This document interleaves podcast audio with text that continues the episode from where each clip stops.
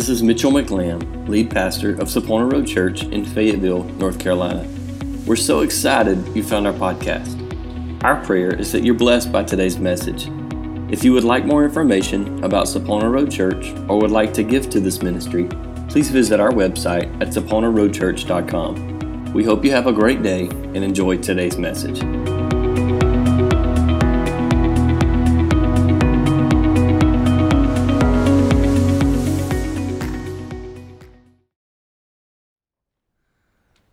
Began a series of conversations with you several uh, last week, actually. I was going to say several weeks ago. It's been a long week. Last week, it's going to stretch out maybe to next week. I think I'll conclude. I don't know. We'll see how it goes. But on this idea of blessed obedience. And it came from this thought of Deuteronomy chapter 28, and I'm going to read this passage to you again. Deuteronomy chapter 28, beginning in verse 1. And then you can also turn in your Bible to Exodus chapter 20 and maybe stick your finger there. We'll go there in just a second so you can flip. Moses is writing to the people and he has this conversation. And I told you last week that I read through this and I just thought, I asked the Lord, you know, Lord, how is it that we get to this place? And the Bible says in Deuteronomy chapter 28, verse 1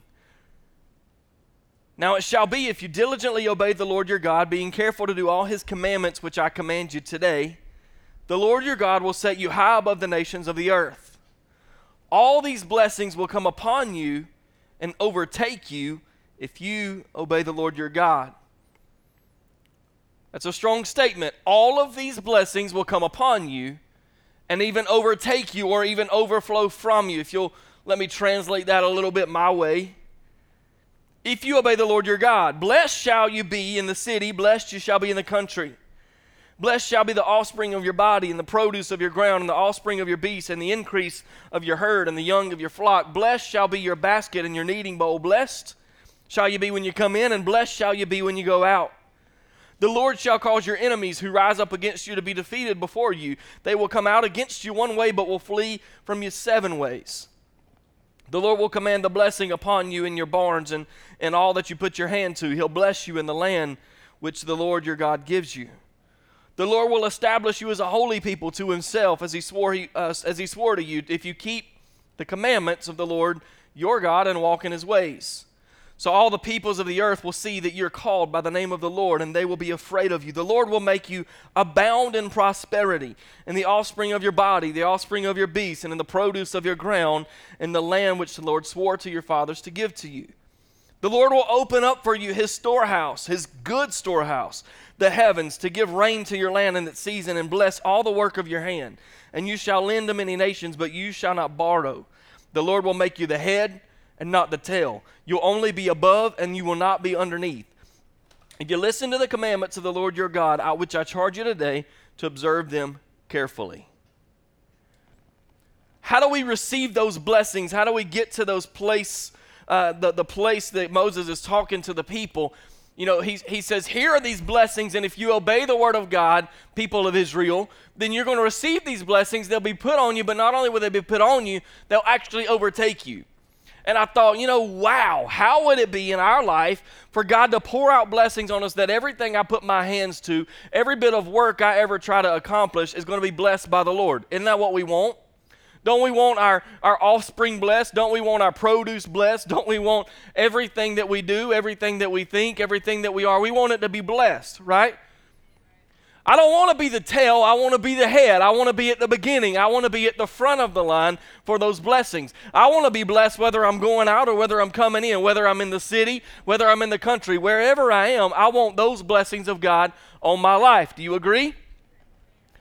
And I believe the Lord just kind of give this simple thought that as I, you know, this was specific for the people of Israel. This was for the children of Israel. This was the people God had brought out of slavery out of Egypt. And I thought, you know, God, how do I get these blessings for me? For right now, how do we, as the church of Christ, the church of Jesus, how do we receive these blessings? The thing is, that is no different.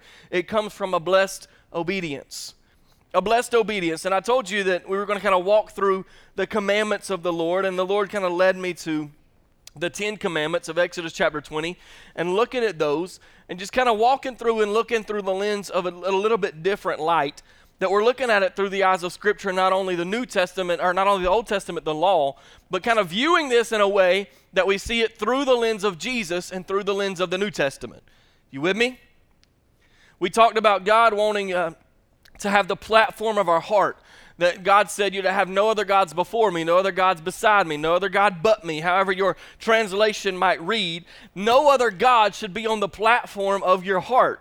God has to have the front and center. If you, just, I kind of made this illustration, if this stage is the place of our life, the place of our heart, God demands that He be the only one that hold your heart. He be the only one that stand on the platform of our life. And what we want to try to do sometimes is let something kind of creep in. Maybe we'll tuck it away in the corner. You have no idea, just to be honest, what's behind these, these great, fantastic things up here. In fact, it's kind of trashy back here. You don't need to come look. From out there, it looks beautiful. You get right here and you kind of look. There's cables strung everywhere. I ain't trying to call nobody out. There's a pair of shoes right there. There's a tambourine over there. It just don't look very neat. You don't know that from there, though, right? And what we try to do is tuck somebody behind this little crevice in the platform of our life, and God doesn't truly have the platform, therefore, we don't receive the blessing that He really has for us. He's a zealous God, not just a jealous God, but a zealous God that wants our utmost attention. He needs that intimate personal relationship. Maybe he don't need it, he wants it. We need it. That uh, personal relationship with him and no other thing, no other person, nothing else deserves a place on this platform that's his. You with me? Then he goes on and he says, Don't make for yourself any likeness of an image, anything that looks like anything on heaven and in heaven on earth beneath the earth and then he goes on he says don't worship it that commandment was directly related to how we worship the lord we let things sometimes take the place of our worship. The way we worship things occasionally will take the place how, how we worship the Father.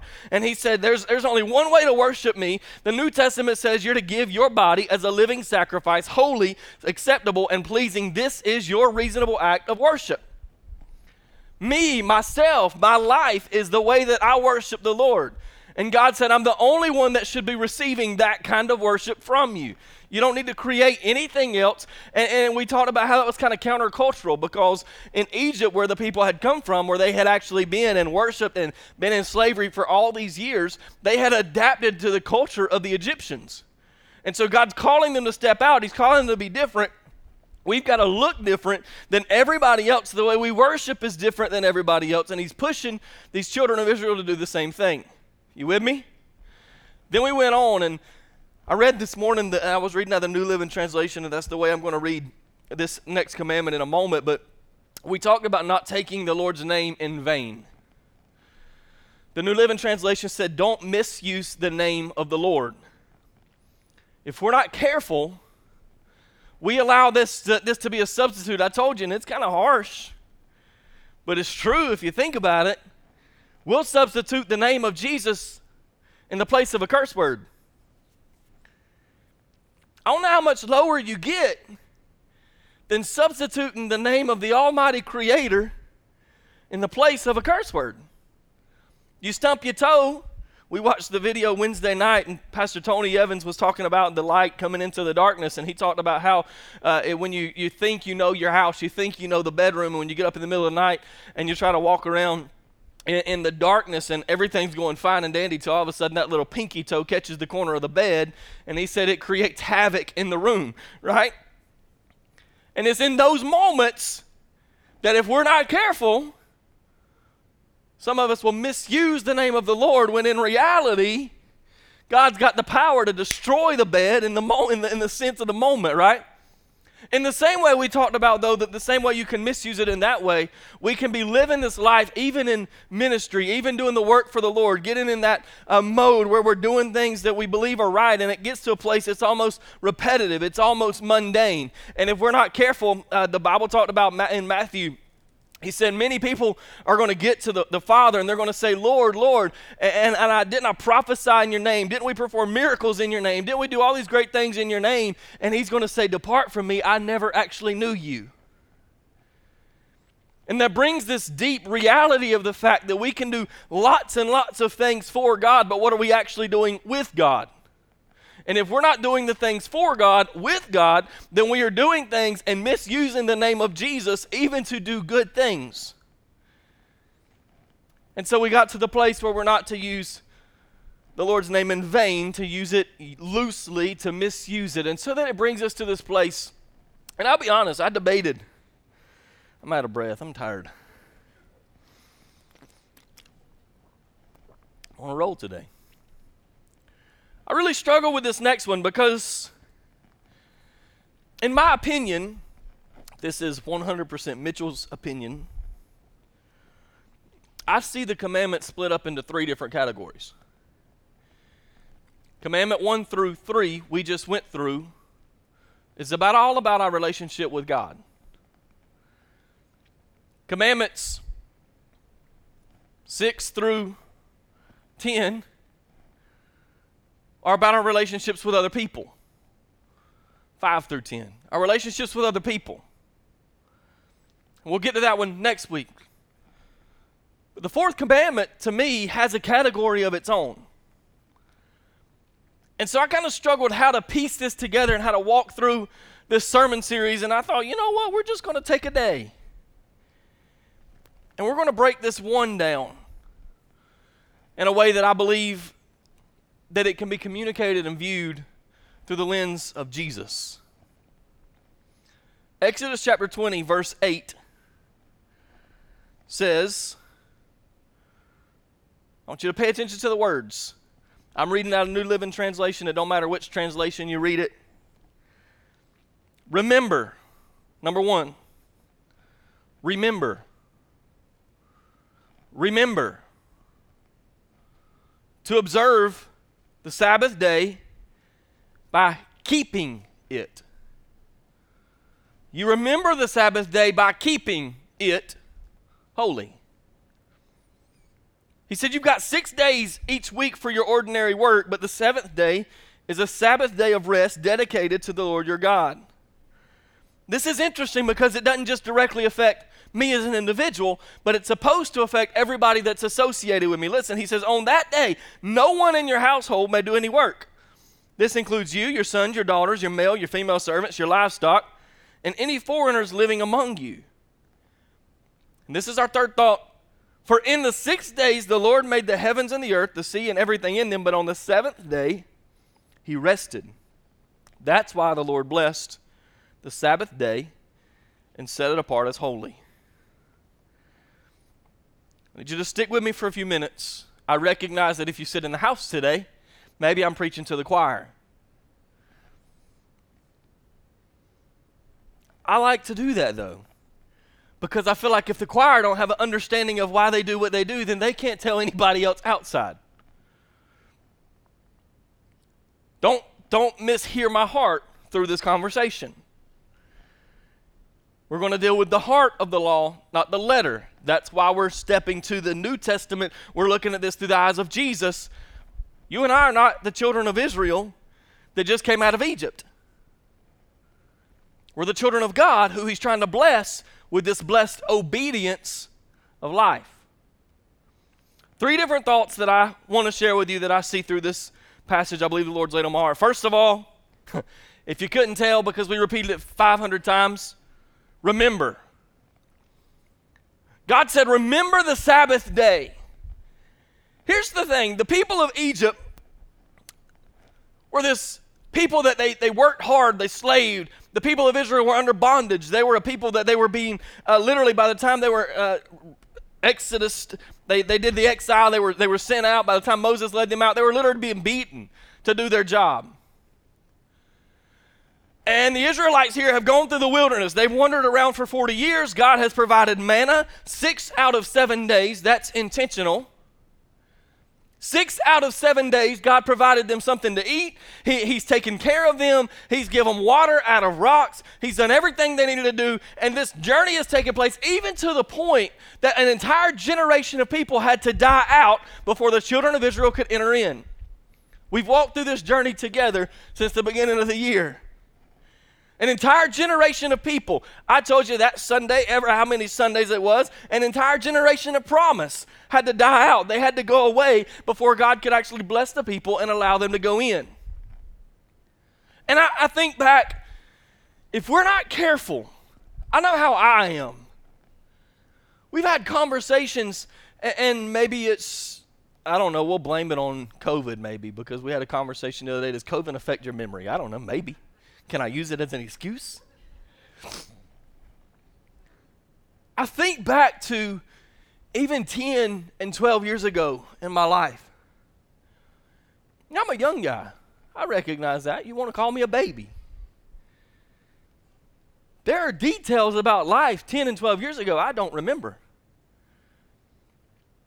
There's things that I can't recall, things that really are actually important.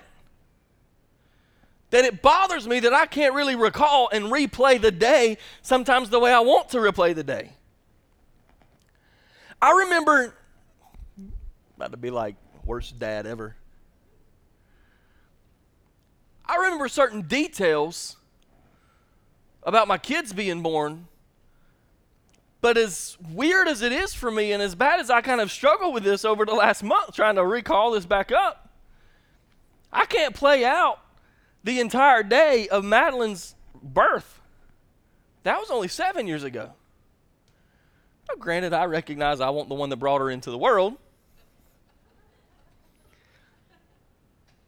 But I can't bring that back. Certain parts, if I sit and ponder, certain little tidbits are, will come back, and they have over the last several weeks because it's bothered me. I can't remember. And I know that if I've forgotten that important few days that happened seven years ago, can you imagine the children of Israel?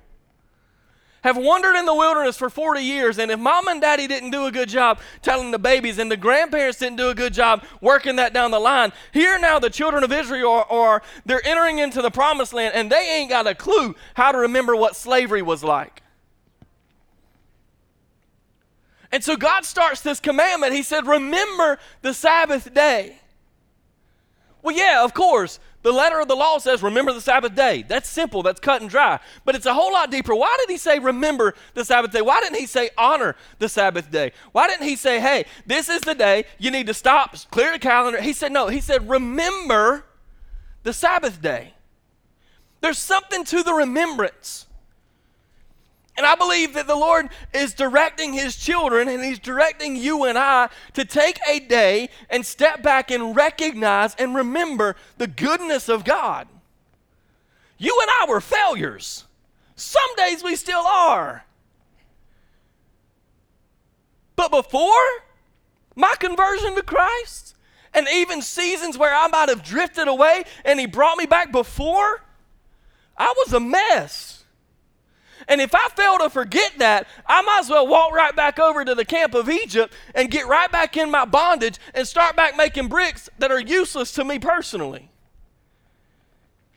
He said, Remember the Sabbath day. This is a day for you and I to stop and remember. And he's encouraging the children of Israel don't forget where you came from. Don't forget what I brought you through. Don't forget the day that you say you had nothing to drink. You really wanted to die. And this doggone rock started flowing water out for you to drink. Don't forget that day.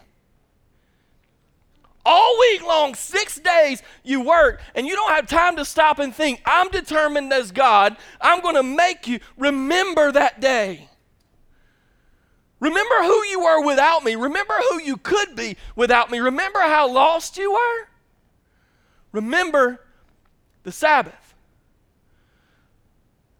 Then he says, number two, keep. Remember and keep. Keep what? Keep it holy.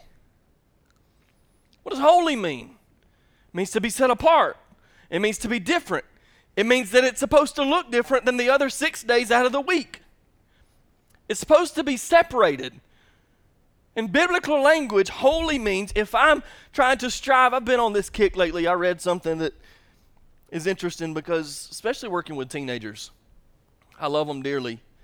But they always want to push the button. Don't your kids want to push the button? How far can they go? How far can they go? Even we as adults want to push the button. How far can I go? How far can I go? We ain't even got to go in detail. Here's the point if you have to ask how far you can go, it's too far. And so I've started flipping the question. I've been asked recently, can I drink while I'm a Christian?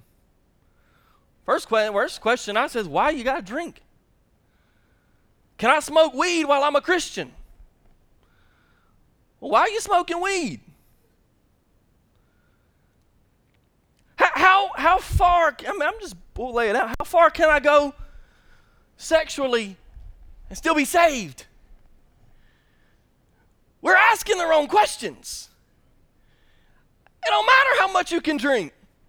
It don't matter how much you can smoke weed or cigarettes or I don't care what it is. It don't matter. The question actually is how holy can I be? How holy can Peter said, Be holy because I am holy. Be holy because I am holy. And if I'm going to live a life that's a life under blessed obedience, and I want God to pour out all these blessings on me, I want to be the beginning, not the end, the head, not the tail. I want everything that my hand touches to be blessed. I want Him to pour out the blessings from heaven to rain down on the, the seeds that I sow to make them sprout. I don't give a rip about a question of how much you can drink and still be saved. You really just displayed the maturity level of your faith at that point. Because the question is, how holy can I be? To be like Jesus, to be Christ like, to be Christian. It doesn't matter. All this other stuff that my mind wants to attempt to figure out. The question I should be asking is, how holy? I'm not perfect.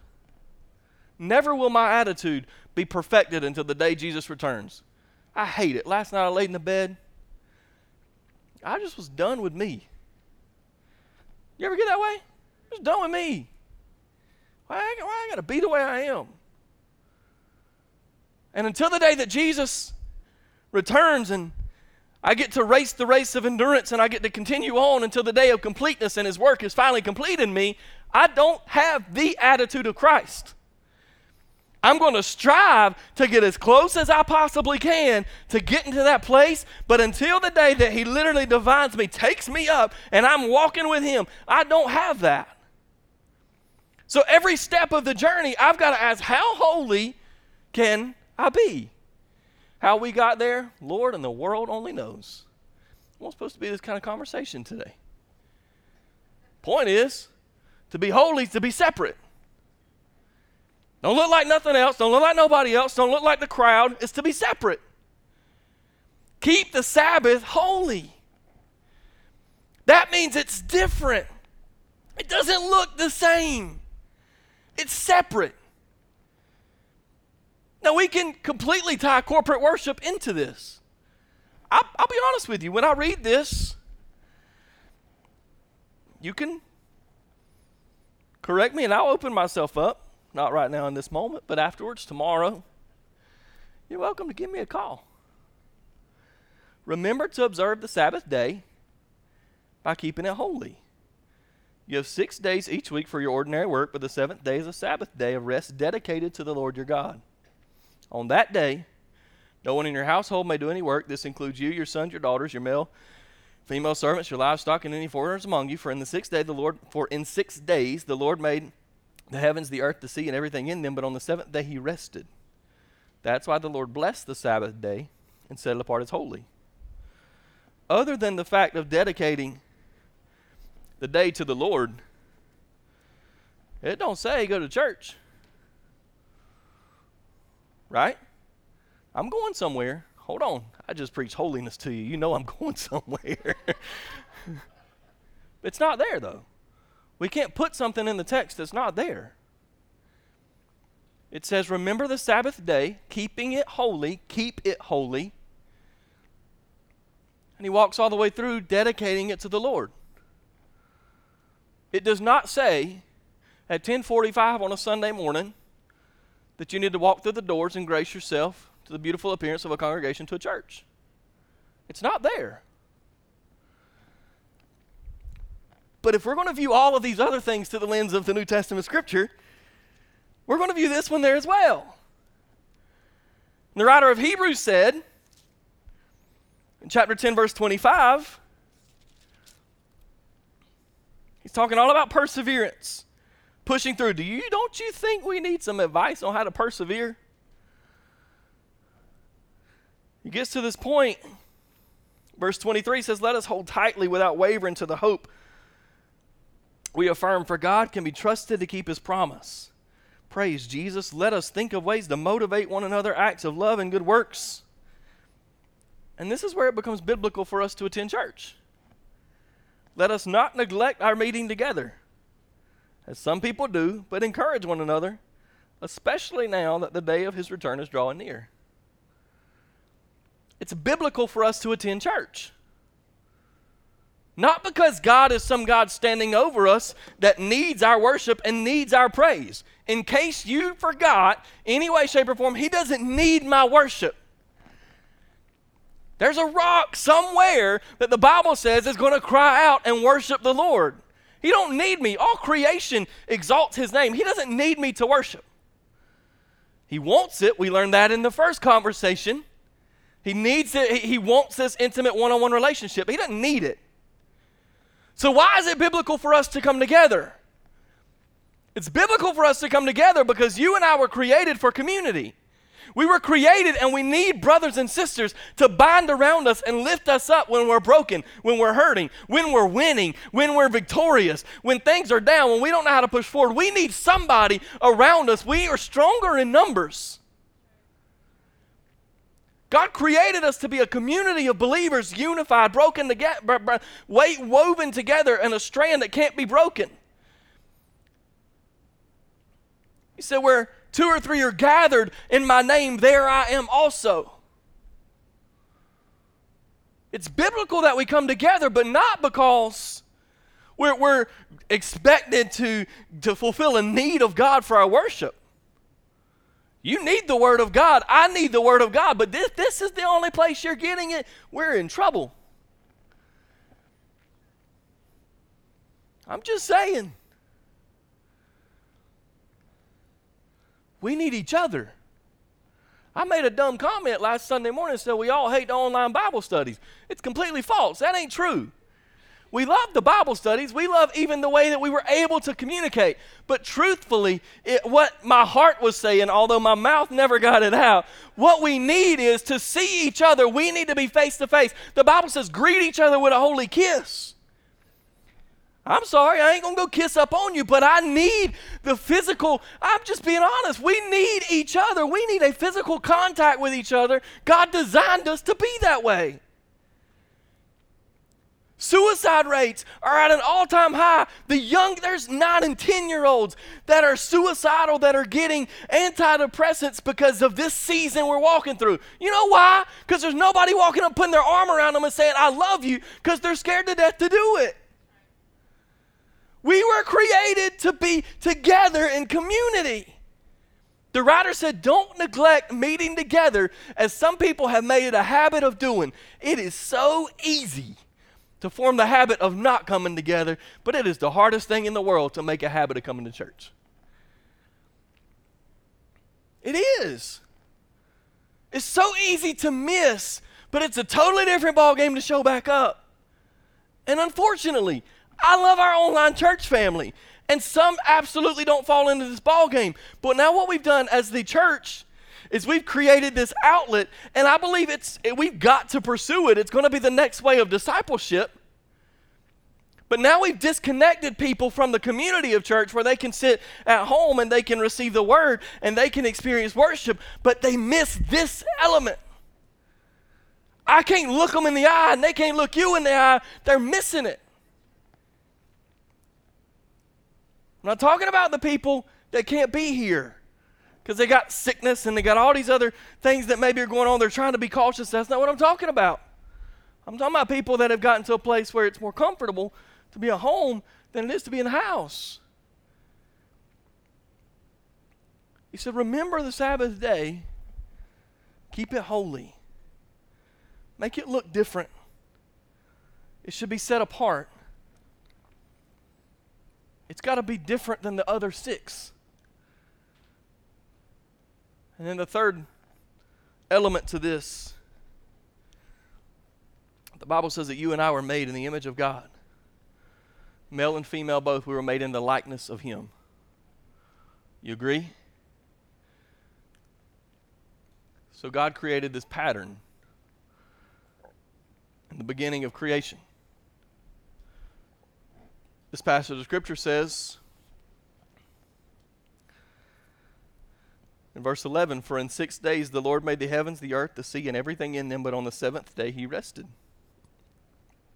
That's why the Lord blessed the Sabbath day and set it apart as holy. God's a God of patterns and a God of seasons. Everything in life. I heard a little bit of Mr. Tommy talking about eating earlier, and they were having a conversation out in the foyer about eating breakfast and this, that, and other. I don't eat on Sunday mornings ever. Typically on Wednesday evenings, I'll eat a huge lunch so I don't have to eat if I'm teaching on Wednesdays. I mean, I'm just going to be honest with you. About 30, 45 minutes, I'm ready for something to eat. Because on Sundays, I break a pattern. Because even our, even, even our eating schedule is on a pattern. Right? I'm going to be hungry here in a little bit because I broke it and I didn't eat. God created a pattern. I love the way those lyrics of that song earlier said that the maker, I don't know word for word, basically of heaven stepped into time. Because God was not a God restricted by time, He's a God that's timeless. We're restricted by time, He's not. But from the beginning of creation, He created this pattern. He created for six days. He sat back. He saw that it was good. And on the seventh day, He rested. The third element of the Sabbath was rest. Rest is a blessing. I promise we can't go but just so long without rest. You can be a, a workaholic and a workhorse. Roll on with them seven days a week, 60 hours a day, or a week, whatever. Eventually, you got to rest. If you don't, eventually you will, whether it's intentional or not you're going to rest. And God's talking to the people of Israel. Let's put it back in context. He's talking to his children people, his chosen, his children group of people, his chosen nation. He said, This is the way life has been before your exile. This is the way it was before I brought you redemption. But now you're entering into a new life. The New Living Translation didn't do the best at walking through this, but it says, For six days you can do your ordinary work. If you read that more in a literal translation, it says, You will work for six days. We're supposed to work.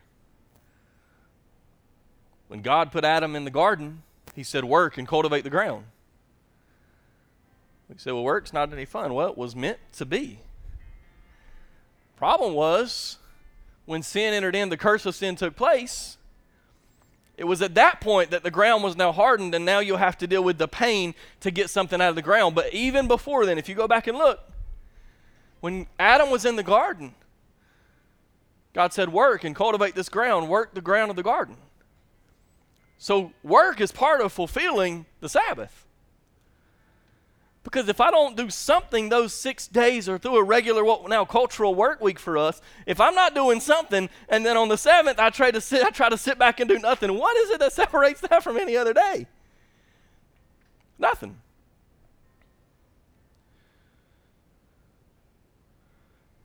But if we're created in the image of God and we're created in the likeness of God, God created this pattern, this example for us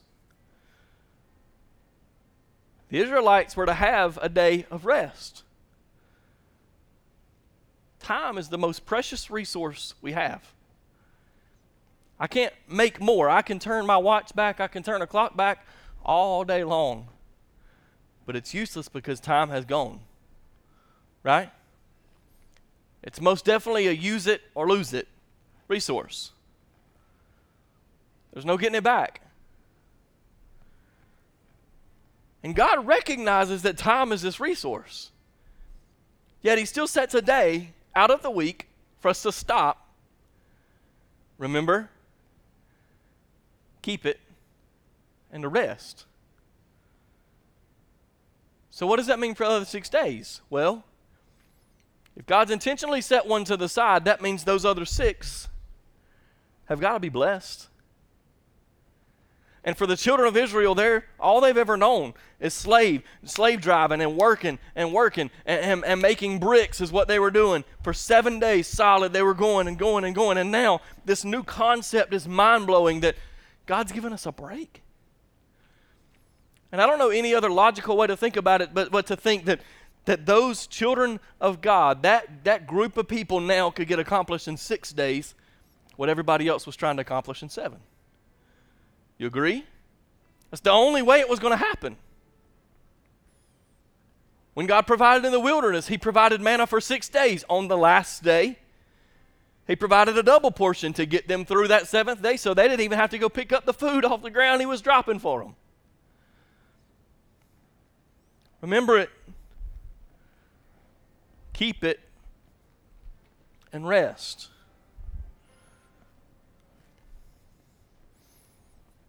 Now, here's the conversation we've got to have.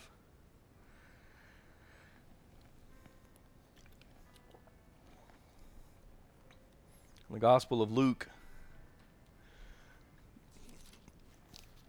I think it's 14. You know this story. Luke chapter 14, verse 1 says, On the Sabbath day, one Sabbath day, Jesus went to eat dinner in a home of a leader of the Pharisees. The people were watching him closely. There was a man there whose arms and legs were swollen. Jesus asked the Pharisees and experts in religious law Is it permitted in the law to heal people on the Sabbath or not? And when they refused to answer, Jesus touched the sick man and healed him, and he sent him away. Then he turned his back to them and said, Which of you doesn't work on the Sabbath? If your son or your cow falls into a pit, or maybe you've heard ox in the ditch, don't you rush to get him out? Now, I had no intention, but I think I preached a pretty hard one today. I didn't mean for it to be quite so hard, but I told you from the get go. I need you to hear the heart, not the letter. Because that letter wasn't written to me. Those commandments were not given to me, they were given to the children of Israel.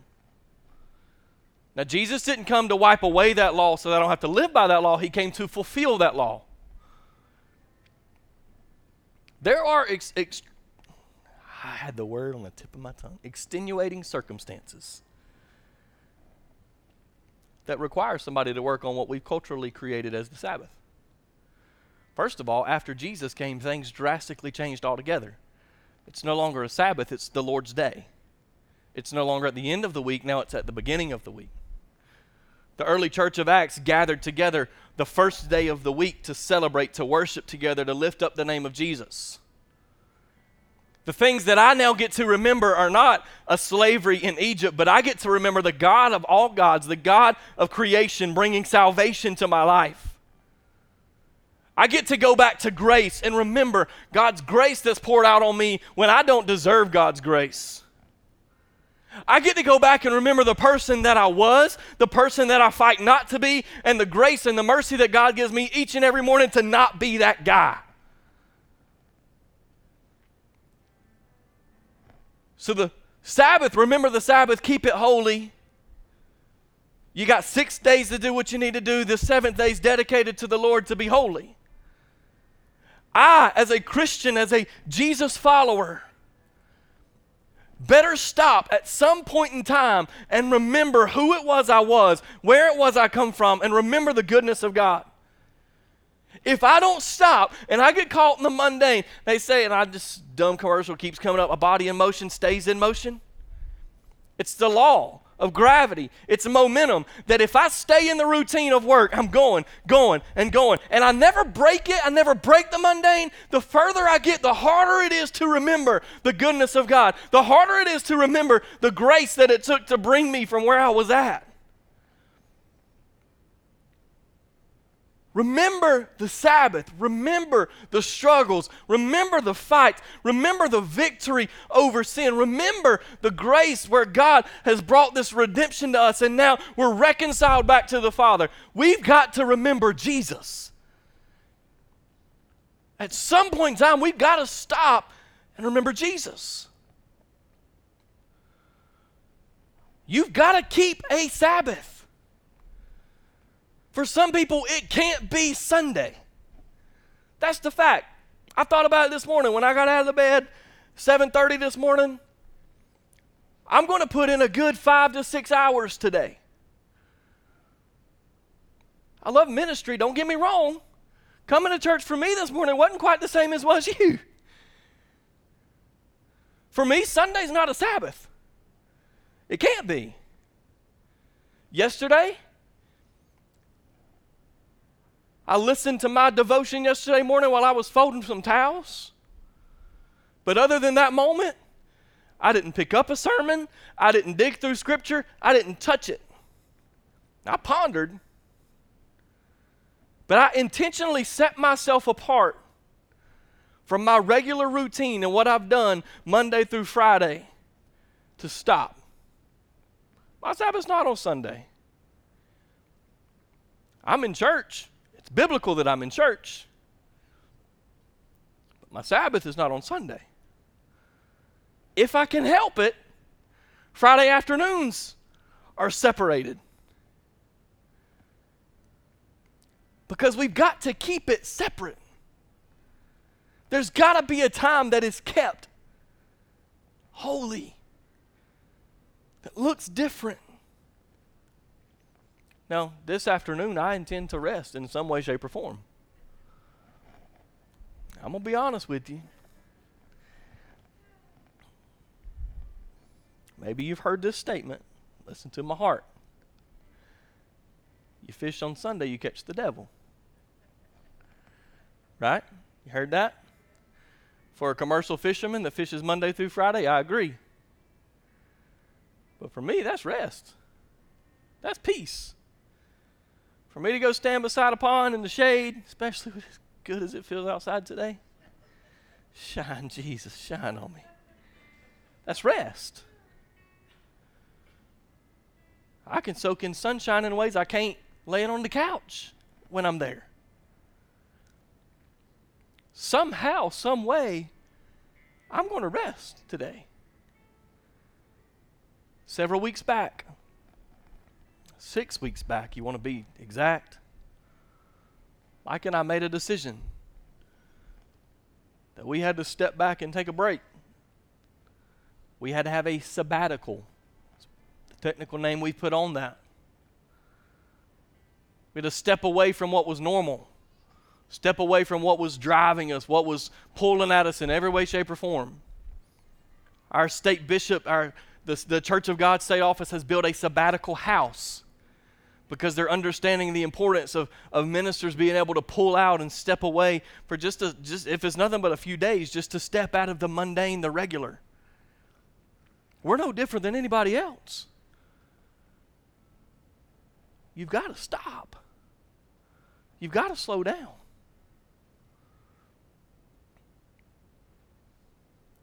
Remember, keep it holy and rest. If you've heard my heart today, maybe you didn't hear my heart, and there's anything you've heard me say that you believe it was not out of love, I'd love to have a conversation with you because I would do my very best to tell you that everything I've said is out of love. I don't mean no harm whatsoever. It's my duty and my charge and my responsibility and my calling to tell the truth. And to do my very best to, to rightly divide the Word of God. Sometimes that hurts. Sometimes Micah can tell me that I'm wrong. I'd say my daddy, but he don't do that often no more. If I'm corrected, it hurts. Nobody likes to be disciplined. Right? But it's out of love. So I hope that you've heard my heart. That's my prayer through all of this whole conversation. My heart's been heard more than anything else. God gave a day for us to just stop, take a breath, enjoy creation, enjoy His goodness, come together as community of believers, for us to be together, for us to set it apart and make it different. Father, God, I love you. I thank you, Lord, for your goodness and your grace in my life. Father, I recognize that this message today is not a popular message. God, I recognize that maybe it's not one that's comfortable to hear because it's sure not comfortable to preach. Father, but I believe if we hear your heart today and we don't become like the Pharisees, your word tells us that the Sabbath was created for man, not man for the Sabbath. You gave us this day, not demanded us to be slaves to this day. You gave it to us, Lord, for our benefit. It's for our benefit, it's to make us better is to slow us down, to give us rest, to give us refreshment, to bring us closer to you, to dedicate a, a, time together to come and reflect on you, your goodness. Remember your goodness, your grace you poured out on us, God. This day was for us, not us for the Sabbath. God, let us not become like those Pharisees that were so caught up on the letter of the law that they missed the heart altogether. God, I pray that's not the word that's been heard today. But I pray that the word that's been heard today, God, is that this is for us. You, God, are for us. You're not against us. You're for us. You've blessed us with this day. You've blessed us with patterns, with seasons. You've blessed us with this, what we know as a seven day work week, God, a seven day week, God. And you've given us one day that could be different, that could be out of the mundane, that could be set apart, God. Let us remember you more than anything else.